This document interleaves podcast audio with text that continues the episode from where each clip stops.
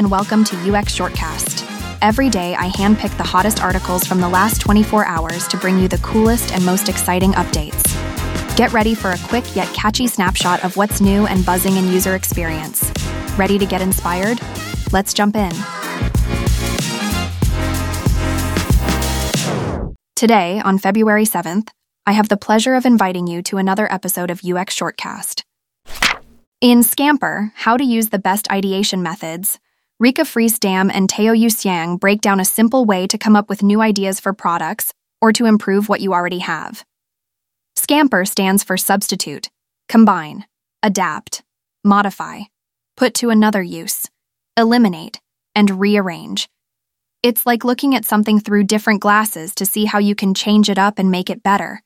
You ask a bunch of questions like, What can I swap out? or what can I get rid of, to find new angles. It's a tool that helps you think outside the box and find creative solutions, kind of like how a good businessman finds new ways to beat the competition.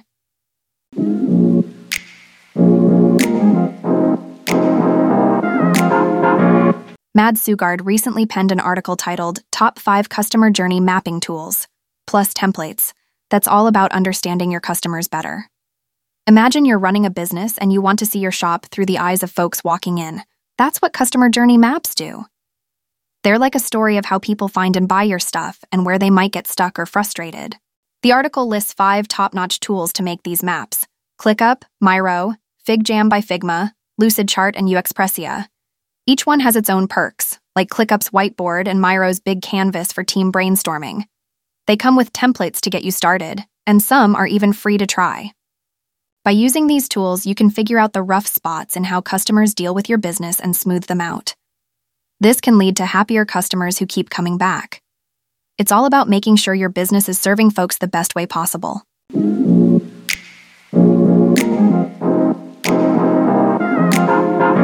In Native, Web, or Hybrid App, which one is better? By Mads Soegaard, we learn about the different kinds of apps for phones. Native apps are built for one kind of phone, like an iPhone or Android, and they're super fast and can use all the phone's features, but they're more expensive to make.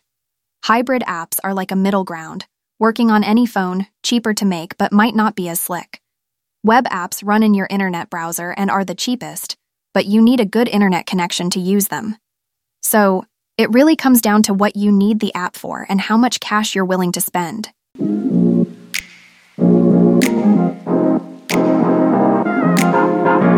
Erez Reznikov in UI Elements are not so elementary, breaks down why designing websites ain't as straightforward as it looks. Imagine a checkbox or radio button. Simple, right? Not quite. To make them look good and work right across different browsers and devices, developers gotta jump through hoops using tricks like hiding the basic button and replacing it with fancy custom designs. It's like a duck on a pond. Looks calm up top, but paddling like crazy underneath. And when designers and coders don't speak the same lingo, it creates a mess called delta debt, where stuff doesn't line up and everyone's unhappy.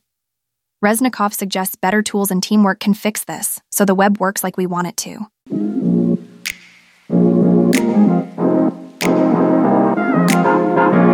In designing user onboarding, lessons from Figma, Duolingo, and more, written by Ben from UX Collective, we get a look at how big tech companies make sure folks stick around after they start using a product.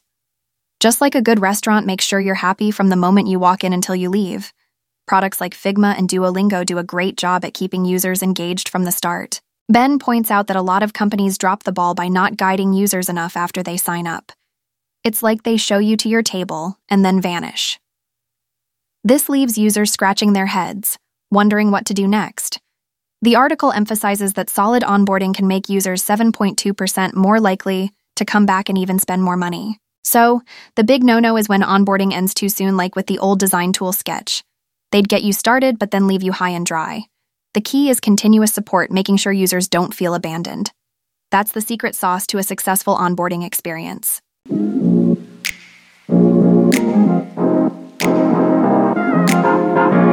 In benchmarking, how to provide valuable comparisons around UX research. Kai Wang dives into how to show that design changes are actually improvements. Imagine you're fixing up an old car. You don't just say it looks great, you prove it runs better than BE4. That's benchmarking in UX, taking measurements before and after changes to show real progress. Wang points out that while stories from users are helpful, they don't always give a clear picture of success. It's like if five people said the car was tough to drive before, and now three say it, that doesn't tell you much. But if you can show the car's mileage is now 8% better, that's solid proof it's running smoother. So, benchmarking is about picking the right things to measure, figuring out how to measure them, and comparing the numbers before and after tweaks to see if there's true improvement.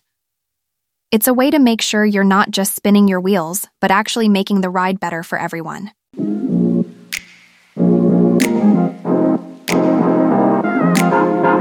In Unintended Design Consequences by Ida Person, the article discusses how sometimes good ideas can backfire in the long run.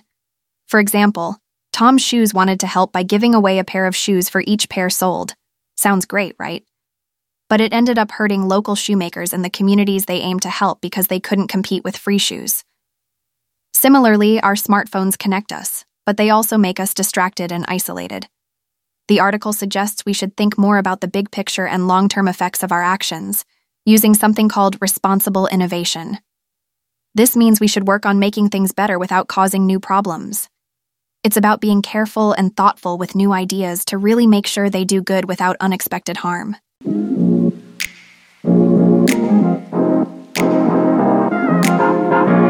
Marie Lou Vin from UX Collective penned an article titled Systems for Products Ecosystem of Design Systems.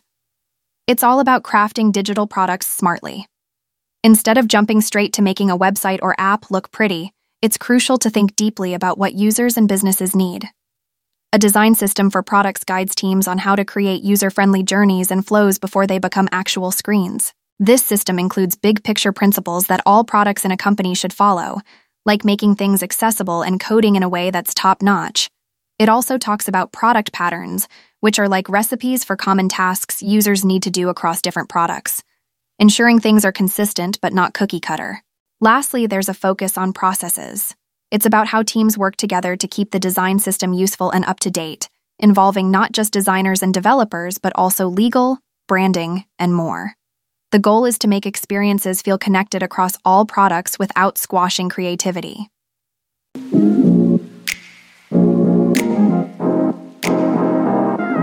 Thank you for listening, and I invite you to another dose of knowledge tomorrow.